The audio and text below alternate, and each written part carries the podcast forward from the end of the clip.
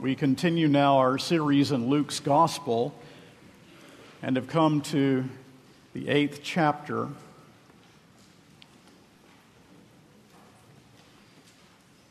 Luke's Gospel, the eighth chapter.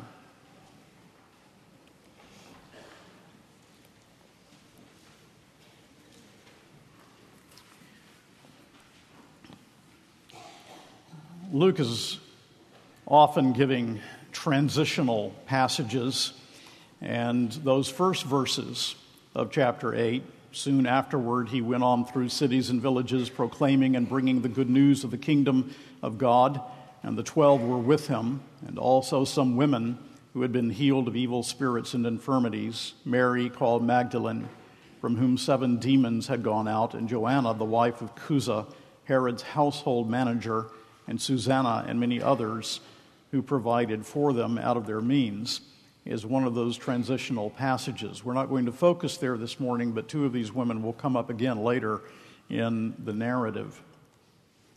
But we come now to chapter 8, beginning at verse 4. Will you pray with me, and then we will read together this portion of God's Word.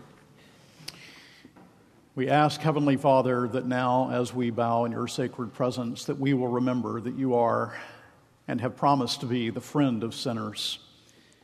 Sinners chosen in your everlasting love from before the foundations of the world, a multitude which no man can number from every tongue, tribe, kindred, and nation that you are drawing out of the world, out of darkness and into light, as the word of God is proclaimed and as Christians bear witness.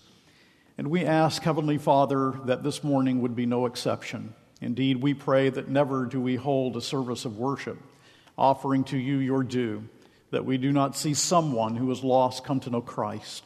And we pray that always your people will be built up in the most holy faith. And so we humble ourselves under the authority of your word and pray that you will open its meaning and help us to understand it.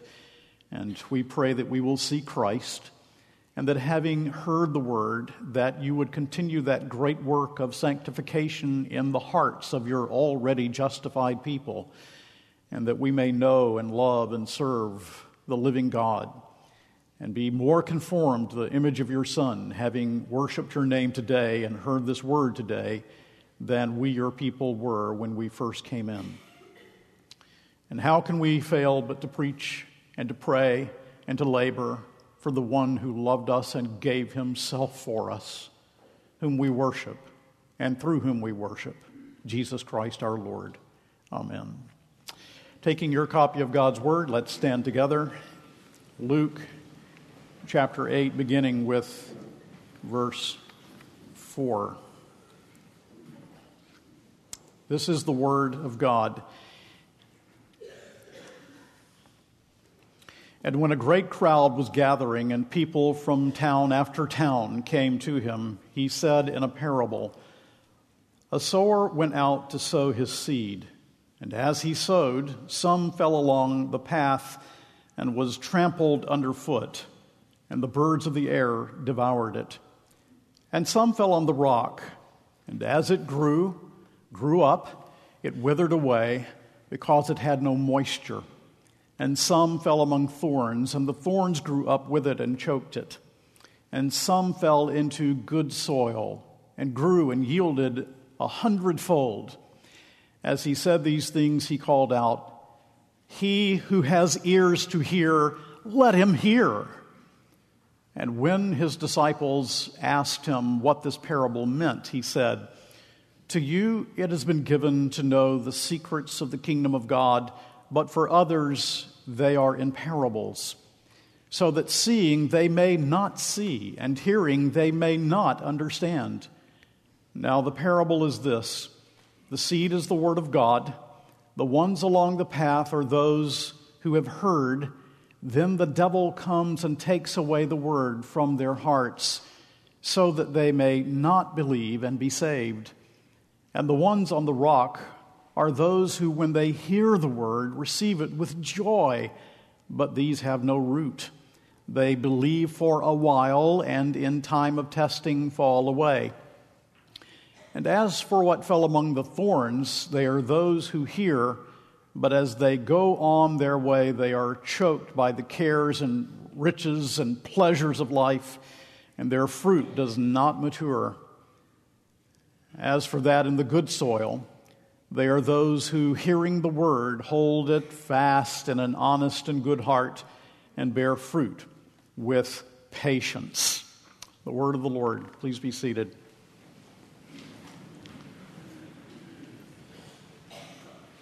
Well, I think you can see that indeed this is a very, very serious theme.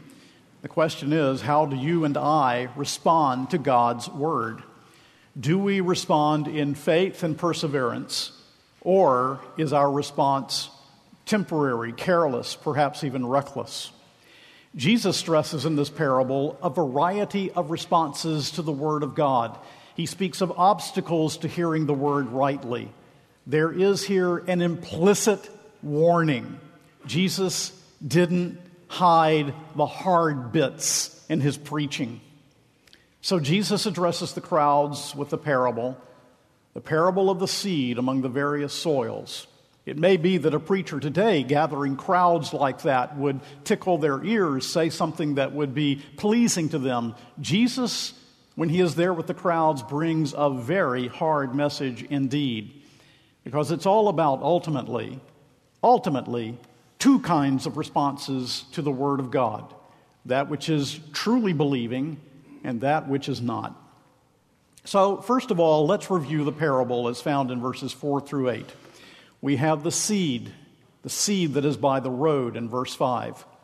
Now, from October to December, the seed was planted in ancient Israel, and there would be a bag of grain that the sower would have next to him, and he would go along the rows sowing the, the seed. Or in some instances, there would be an ox, and there would be a bag that would be attached to the ox, and as the ox moved along, the seed would drop out on the ground.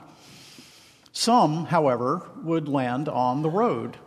It would be walked upon, that seed would be eaten by birds, and only Luke notes that the seed is trampled, the seed by the road.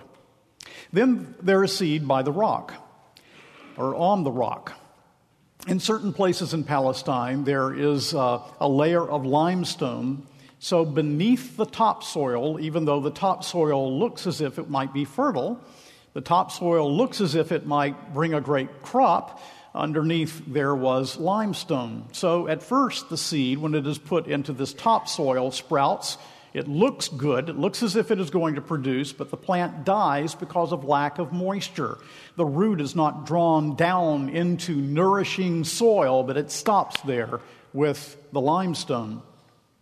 And then there is seed in verse 7 that is among the thorns, the acantha plant the thorn plant that could be actually six feet tall that would draw up all the needed moisture that the other plants would need for their growth all around them and could actually just take over. The plants couldn't live because of the thorns among them. So, something outside the seed, in this case, determines the results of the planting. And then there is seed on good soil, as we read in verse 8. It grows and bears much seed. The seed that is produced by this yields a hundredfold.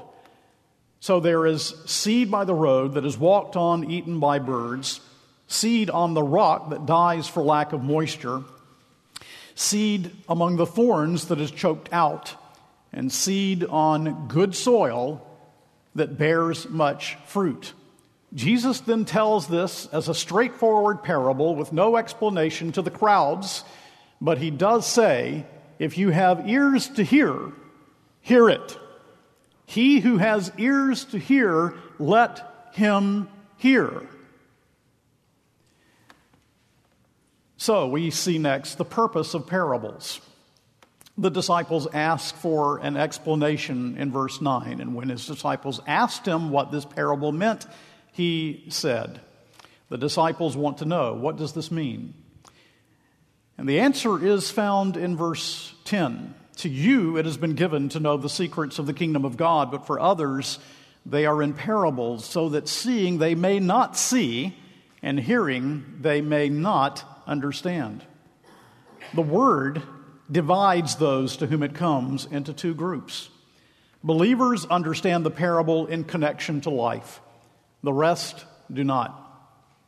The idea that we sometimes have of parables, that the parables of Jesus were given to make the presentation of the gospel simple to understand for unbelievers, is not true. That is not why parables were given. And everywhere we find that in the New Testament when parables are referenced, and especially this parable. The mysteries of the kingdom are given to believers. You understand the spiritual meaning of this parable because the Holy Spirit indwells you and enables you to see it as the Word of God is explained. But to those who do not know Jesus, the parables remain an existential enigma. Parables reveal, but parables also veil. As Sibbes the Puritan put it, carnal men are earthly in heavenly matters. Those that are spiritually minded are heavenly disposed in earthly matters. So when the crowds heard, there would have been those who believed, those who did not believe, or those who eventually would believe, and those who would continue not believing. The parables reveal and the parables veil. There were carnal men that were earthly in their thoughts of heavenly matters. They would hear the parable, they would not make any connection to the future, to the judgment seat, to what it means to respond to Christ. There are others who are spiritually minded and they are heavenly disposed. As they hear these earthly things, they immediately think of heavenly things and they want to probe more deeply into who Jesus is and what he does for sinners. Now remember, the backdrop of this is Isaiah 6 that was read by Adam to us this morning. And Isaiah 6, 9, and 10 is cited by Jesus in verse 10 of this chapter. To you, it has been given to know the secrets of the kingdom of God, but for others, they are in parables, so, so, so that, and this is Isaiah, seeing they may not see, and hearing they may not understand. Of course, the backdrop is that in Isaiah 6, Judah had had the word of God. They had been privileged to have the oracles of God. They had had the prophets. They had had the preaching of the word. Judah had had the word, but they rejected the word, and Judah is being judged because of hardness of heart. Hardness of heart. Let's take our Bibles and look at a few passages together. Let's look, for example, at the ninth chapter of John's Gospel. Verses 39 through 41.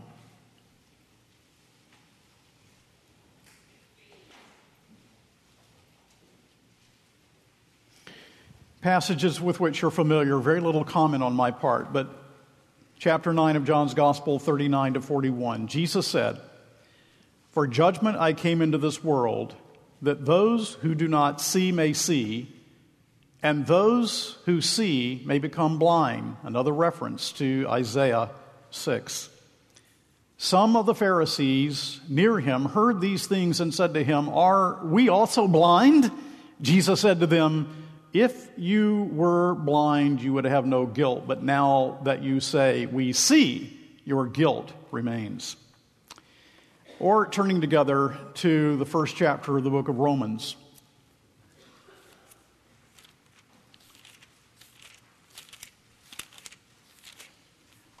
In Romans chapter 1 verse 18, as the apostle Paul addresses the Gentile world and what that world is like, he says in Romans 1:18, "For the wrath of God is revealed from heaven against all ungodliness and unrighteousness of men who by their unrighteousness suppress the truth." Kateko, push it down. They suppress the truth. For what can be known about God is plain to them because God has made it plain, for his invisible attributes, namely his eternal power and divine nature, have been clearly perceived. So he says they're without excuse. What the Apostle Paul is saying here is not that men do not know God, but men know God and don't like him.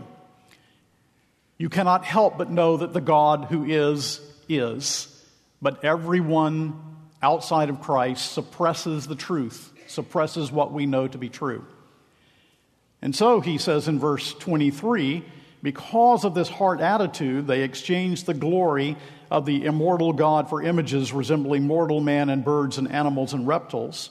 In verse 25, they exchanged, again the word, they exchanged the truth about God for a lie and worshiped and served the creature rather than the Creator who is blessed forever. Amen. And then in verse 26, for their women exchanged natural relations for those that are contrary to nature. They gave up those things that were clearly taught, clearly seen, and clearly known, and in the suppression of their truth, they are heaping judgment on themselves. But I think what is really awe inspiring in this passage, awe filled, is that in verse 24 it says, God gave them over. In verse 26, God gave them over. And in verse 28, God gave them over to a debased mind to do what ought not to be done.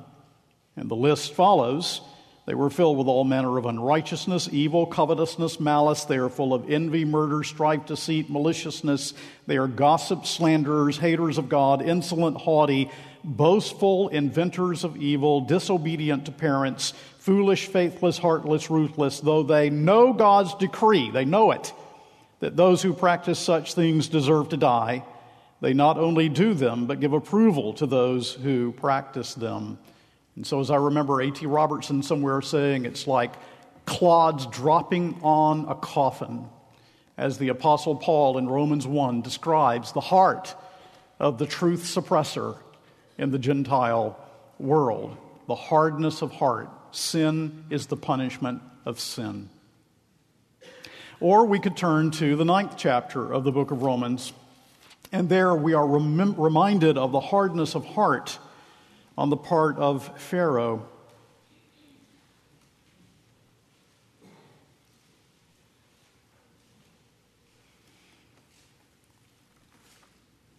And in verses 17 and 18 in particular, for the scripture says to Pharaoh, For this very purpose I have raised you up, that I might show my power in you, and that my name might be proclaimed in all the earth. So then he has mercy on whomever he wills, and he hardens whomever he wills. As Pharaoh hardened his heart more and more, the result was the judicial judgment of God in furthering the hardness of his heart. Or at the end of the book of Acts, Acts chapter 28, as the Jews have come to hear what Paul has to say about Jesus and they reject it, the Apostle Paul in Acts 28 25 says, And disagreeing among themselves, they departed after Paul had made one statement. The Holy Spirit was right in saying to your fathers through Isaiah the prophet. Now, this is again the sixth chapter of Isaiah that was read this morning. Go to this people and say, You will indeed hear but never understand, and you will indeed see but never perceive. For this people's heart has grown dull, and with their hearts they can barely hear, and their eyes they have closed, lest they should see with their eyes, and hear with their ears, and understand with their heart, and turn, and I would heal them hardness of heart. Now, that's the backdrop for Luke chapter 8 and the parable that we have read together that Jesus is explaining this morning. Parables prevent sinners from comprehending. It's actually a hina clause. In order that seeing they might not see, for the purpose that seeing they might not see, and hearing they might not hear. So, the awesome consideration is simply this one purpose of the preaching of the word, in this case in parables, but one purpose of the preaching of the word is to bring judgment and more hardening in the hearts of those who already have hardened their hearts against God, Christ, and His gospel. The stress in Isaiah is against those who resist the message, though Isaiah makes clear that there is always the promise of salvation of a remnant. The design, however, is judicial hardening, leading ultimately to complete hardening in some cases of those who reject his word. So the backdrop here is the lack of believing response to the ministry of Jesus that we've already seen in Luke. In chapter 5, the healing of the paralytic, the response of the Pharisees to Jesus' commendation of the woman who washed her feet that we saw last week, washed his feet with her tears, and the Pharisees would not believe. Now, if I may cite a commentator, Bock, he makes this statement Hardness has its costs. Did you hear that? Hardness has its costs. And that is precisely the point of the parable, precisely the point of the use of parables in Jesus' ministry. That those who are spiritually minded because their hearts are opened by the Spirit of God would receive and believe, but those who are hardening their hearts might continue in that hardness under the judgment of God because hardness Hardness of heart is a serious matter. Hardness has its costs. Do you know Proverbs 29 1? He that being often reproved hardeneth his neck shall be suddenly destroyed, and that without remedy. And the hardened sinner must bear the blame of his own hardness of heart, even though in God's sovereignty he judges the hardness of heart. Now, that's the use of parables. It's an awesome consideration. We have the absolute sovereignty of God side by side with the full and complete responsibility of man. Of man. But now let's look at the parable. The third thing, the parable of the seed among the soils explained. The disciples want an explanation. And we are told in verse 11 that the seed is the Word. Now, the parable is this the seed is the Word of God. Responses that are permanent and positive are stressed at the end of the parable, but there are other possible responses to the Word of God. The preacher and we who share the Word do not make the seed. The seed is given to us to scatter, and that seed is the Word of God. So, as he interprets and explains the parable, what about the seed by the road? Well, look at verse 12. The ones along the path are those who have heard, then the devil comes and takes away the word from their hearts so that they may not believe and be saved. So, this seed by the road is walked on, trampled, eaten by birds. And very plainly it says the devil steals it away so that they will not be saved. Because there is only one way to be saved, and that is through Christ, who is revealed through the Word. Satan has as his goal hindering the Word of God from taking root in the heart. And verse 12 makes it plain they have heard with the physical ears the Word. The ones along the path are those who have heard. They have heard the preacher, they have heard the prophet. In this case, they heard God incarnate, the Lord Jesus Himself. They heard the word, but they rejected it. Is your heart a crowded street, crowded by pride and vanity and evil? The devil rules your heart and the birds carry it away. May God plow your heart. May he change the soil of your heart. No hope without that. That's the seed by the road. But then there's the seed by the rock. That's the seed that's not nourished. Verse 13. And the ones on the rock are those who, when they hear the word, receive it with joy, but these have no root. They believe for a while and in time of testing fall away.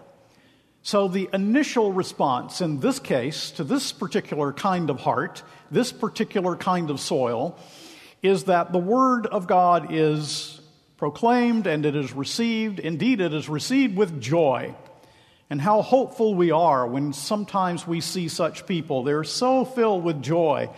They say they've been saved, they've been redeemed by Christ, and then sometimes we are so sadly disappointed because after a while that person is not here anymore, doesn't delight in divine things anymore, doesn't care about Christ and His Word anymore, has no concern for the worship of God, doesn't have interest in the fellowship of the people of God there's no nourishment there to keep it alive.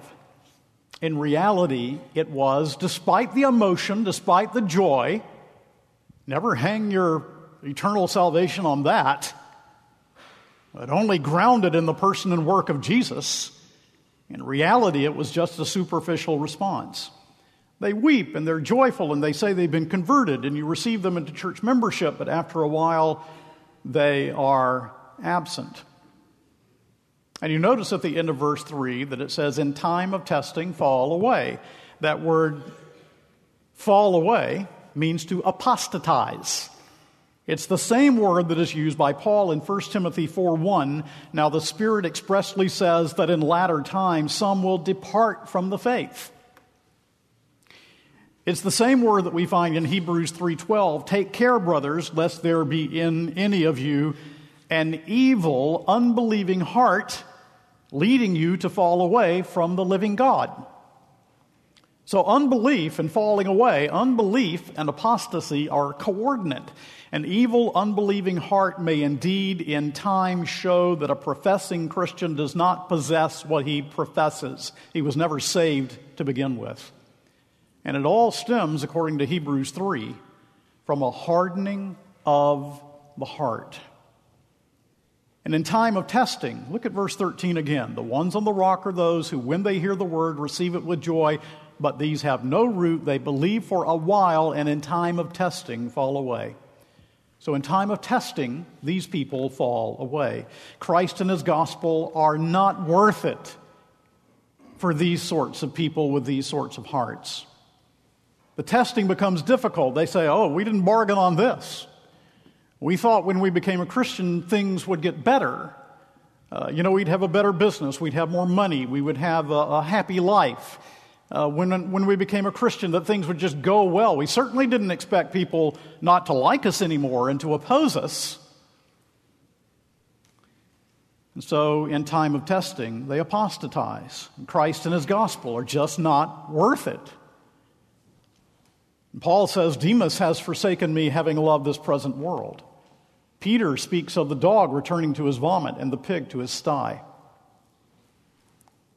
I heard a radio preacher say, Sometimes the prodigal goes to the pigsty before returning home. And sometimes the pig goes to the father's house. So he imagined the pig with a little pink ribbon around his neck and his teeth had been brushed by Pepsodent but he still was a pig. And eventually, he would want to go back to the sty. Well, that's Peter's point in 2 Peter. The dog returns to his vomit, the pig to his sty. He's the same. No, he's not the same. He is worse than he was before. Temptations and trials wither away their profession of faith and now they hate the word that they once professed to love. They don't want anything to do with Christ or His Word or any real, true church of Jesus Christ, though they might find some excuse for a church and want to be a part of it. And then there's seed among the thorns. Verse 14. Let's read it again. And as for what fell among the thorns, they are those who hear, but as they go on their way, they are choked by the cares and riches and pleasures of life, and their fruit does not mature. So, this is seed among the thorns, choked by worry, riches, and pleasures, wrapped up in this world and its affairs. Luke will give us an example of this in Luke chapter 12 when he speaks in a parable again of a man that was rich, and God in his providence increased his riches. What am I going to do with all of this grain? Well, I'm going to build bigger barns to store my grain. Rather than being God's philanthropist and giving out what God gave to him and sharing it with those in need and being appreciative and grateful, he wanted to hoard it all to himself. All he wanted was to amass riches and the parable says, Jesus said, Thou fool, this night thy soul will be required of you. You're going to die tonight. You can't take your grain, you can't take your barns, you can't take your lands, you can't take your riches. Thou fool! Just to be concerned with riches, thy soul will be required of you. Well, that's the purpose of the parable. The Apostle Paul warned of the same thing in 1 Timothy 6 6 through 10. I'll let you read it on your own. But this is the purpose who says, I have no, I have no use for preparing for the Lord's day. I don't want to be in worship. I'd rather be out doing something that just pleases me. I'm not concerned with offering God his due. I forsake not the assembly of yourselves together doesn't bother me. I would rather be out doing things that just bring me pleasure. What? Spend my time reading the Bible and confessing my sins? What joy is in that? And there's no understanding of the joys of communion with Christ because that person is not in communion with Christ and never has been. Oh, for a while they thought they were in communion with Christ. They had a mistaken understanding of what it all meant. It was never in the, in the heart. Some by worry, some by riches, others by pleasure. It, the word just gets choked out. And the heart's affections, this is the issue the heart's affections. Nothing wrong with riches, nothing wrong with, with certain sorts of pleasures. Those certain sorts are certainly wrong. The issue is the heart being given over to it, my affections being given over to these things rather than my affections being given to Christ. And I've seen this. I could tell you of a couple that I knew many, many years ago that became very involved in a godly and biblical church. They were there Sunday after Sunday. And then their business began to prosper, and then the Lord's Day became a business day. Now, this was not a police officer on call or a medical doctor. We're talking about just business. And worship was no longer their priority. And over time, you didn't see them anymore, and they were completely lost in the world. Beware. Beware. What are our heart's priorities? Upon what have we fastened our hearts? The seed cannot mature in soil like that. It really corresponds to the meaning of what we saw in the Sermon on the Mount when we saw those who built their houses on the sand so that when the winds and storms came, not being built on the solid rock who is Christ, the house of their life was destroyed. But then we have seed in good soil, verse 15. As for that in the good soil, they are those who, hearing the word, hold it fast in an honest and good heart and bear fruit with patience. This is the noble and good heart. Now, it takes all of the Bible to interpret a passage of Scripture. If the gospel takes root in good soil, it's not because the soil was natively good, because everyone, because of original sin, is a sinner. All of us are children of wrath, even as the rest. We are estranged from God. We are his enemies by nature. There is no good and noble heart in regard to this receiving of the gospel until the Holy Spirit regenerates the heart to receive the gospel. Now, that's the soil that is spoken of here. It takes all of the Word of God to understand.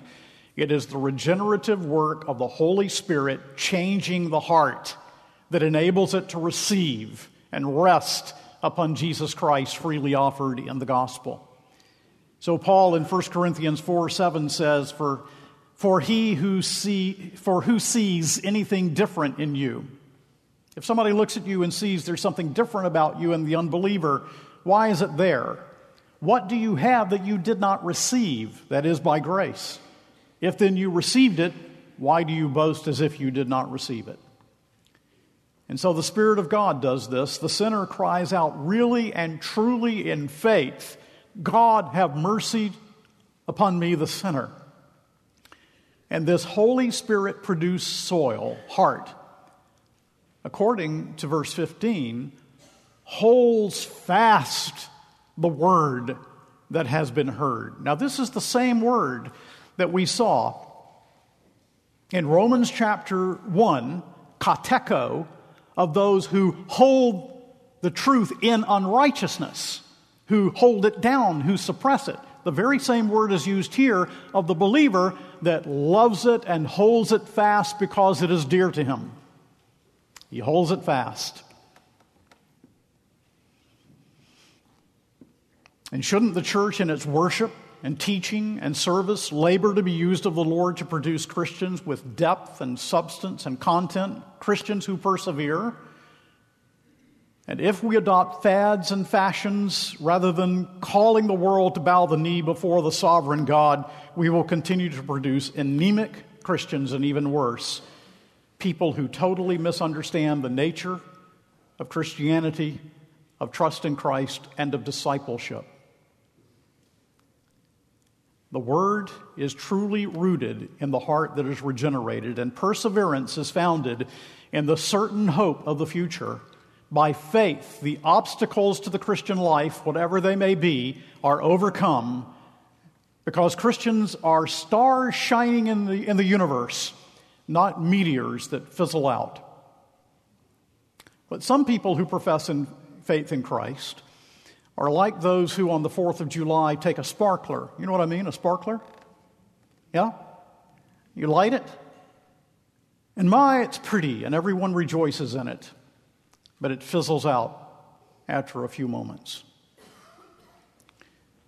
Do you realize that there is only one Christian grace that the evil one cannot mimic, cannot imitate? Do you have joy? The evil one can imitate that in someone's heart. Do you have grief? The evil one can imitate that in someone's heart.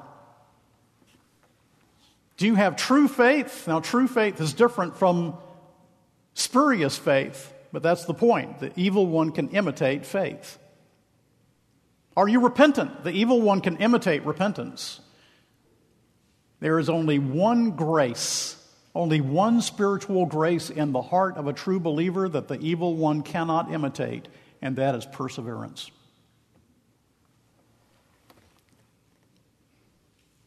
So, the parable. Nothing esoteric here, nothing hard to understand. But if you're an unbeliever, you don't get it. You don't understand it. You understand it on one level. You could tell us what the parable is about. But the point of the parable for the believer is that I know the Christ who speaks the parable. I love him and I love his word, and it's taken root in my heart. And that you'll never get until God sovereignly saves you by his grace. So, how is this parable to be taken to heart? How is it to be applied? We've seen some things, but I want to say a couple of things. You know, one view of this parable is that the parable is eschatological. It is speaking of an ultimate triumph of God's word and kingdom. And I think that's absolutely true, but it's not the main point. The parable is here because it calls to decision. Maybe a better word, it calls to division. It confronts us sinners with salvation either in Christ by believing His Word or lostness because we do not believe His Word. It's one or the other. And surely the point must be how do I respond to God's Word? What is my relation to Christ and His kingdom? The point is head on confrontation. Jesus, again, does not leave out the hard bits in his preaching. And so the point of the parable is there really are two classes of hearers. The difference between them is not the objective hearing of the Word of God, they all have ears and they've heard. The difference is in the subjective embracing of God's Word. For some, the devil steals the word preach. For others, there is superficial response, maybe with great emotion and joy, even. But when the seriousness of Christian living hits them, they don't last. Others are wrapped up in the affairs of this life, and like thorns choking the good seed, the word is choked out of their lives. These people have never really been saved. And then there's the reception of God's word, really and truly by faith, produced by the Holy Spirit, that will last. The preaching of God's word, says Paul the apostle. This is in 2 Corinthians 2:16. The preaching of God's word is to one a fragrance of death unto death and of life unto life. One of the one of the things that is so wonderfully glorious about preaching the gospel is that you know it is a savor of life unto life, that God is going to save people through the preaching of the word and continue to work in their lives his saving work. But one of the things that actually is so incredibly heavy about preaching the word and the ministry of the gospel that actually can bow your humanity way down deep into the dust is the knowledge that the preaching of the gospel is a savor of death unto death. Some people say, ah, I don't want to hear that. And they go into eternal perdition. That's what's happening here with this parable. Two classes of hearers. To one, the mysteries of the kingdom are rejected. To the other, the mysteries deepen into wonder as we receive them by faith. But it's a call to decision, a call to division. Yes, to decide favorably only happens by free grace, but a call to decision and separation of the two classes of hearers must result from the preaching of the Word of God and the preaching of this parable, the parable of the soils. So, how do you respond to the Word of God? That's the question. Do you abandon the faith because it's hard? Does your pursuit of wealth and pleasure consume you? Or do you truly believe in Christ, resulting in persevering faith? Which is it? There's no in between, no middle ground. When it comes to Christ, there's no sitting on the fence. So I close with these two things. First, a warning and then a promise. The warning is simply this remember the backdrop of Isaiah 6. Isaiah, I'm going to send you to our rebellious people, and when you preach, nobody is going to listen to you, almost nobody. Hearing, they will not hear. Seeing, they will not see, and that's the purpose of your ministry, Isaiah. And there Isaiah is to preach to a people whose hearts are hard, and as he preaches, their hearts get harder. Luke 8:10 references that background. So the warning we have been seeing in Luke already the Lord Jesus rejected. And that rejection becomes more and more pronounced as we move along. The heart that is hard rejects God's word, becomes harder and harder and that is the warning. The heart that rejects God's word unless God and sovereign grace intervene. The heart that rejects God's word gets harder and harder and harder and harder. Young people, you better hear this. You know, when when a parent says to his child, Do you hear me? The test is in the response. So the word goes forth Do you hear Christ? The test is in your response. And then a promise. A promise that comes from another portion of Scripture but is not at all tangential. Someone may say, I can't change the soil of my heart. That's true, but God can. Some will respond truly and in faith. You are responsible to change your heart, even though incapable. Because everyone who has departed from the living God is responsible to return to him, even though incapable. The knowledge of the kingdom of God, according to verse 10, must be given. It's grace. So take heart. Do you believe in Christ? Do you receive His word? Has God made the soil of your heart good soil so that it takes root and is nourished and it grows and it matures and it produces a hundredfold? Isaiah 55, 10 and 11. For as the rain and the snow come down from heaven and do not return there, but water the earth, making it bring forth and sprout, giving seed to the sower and bread to the eater, so shall my word be that goes out from my mouth. It shall not return to me empty, but it shall accomplish that which I purpose, and shall succeed in the thing for which I sent it. So our prayer is this O Lord, send the seed of your word to this congregation. Make our hearts to be good, Holy Spirit produced soil and in this church and throughout the church in the States and throughout the world, bring in a full, glorious, wonderful, eternal harvest because God says his word will not return unto him void, but will accomplish the purpose unto which he sends it. And God's people said, Amen.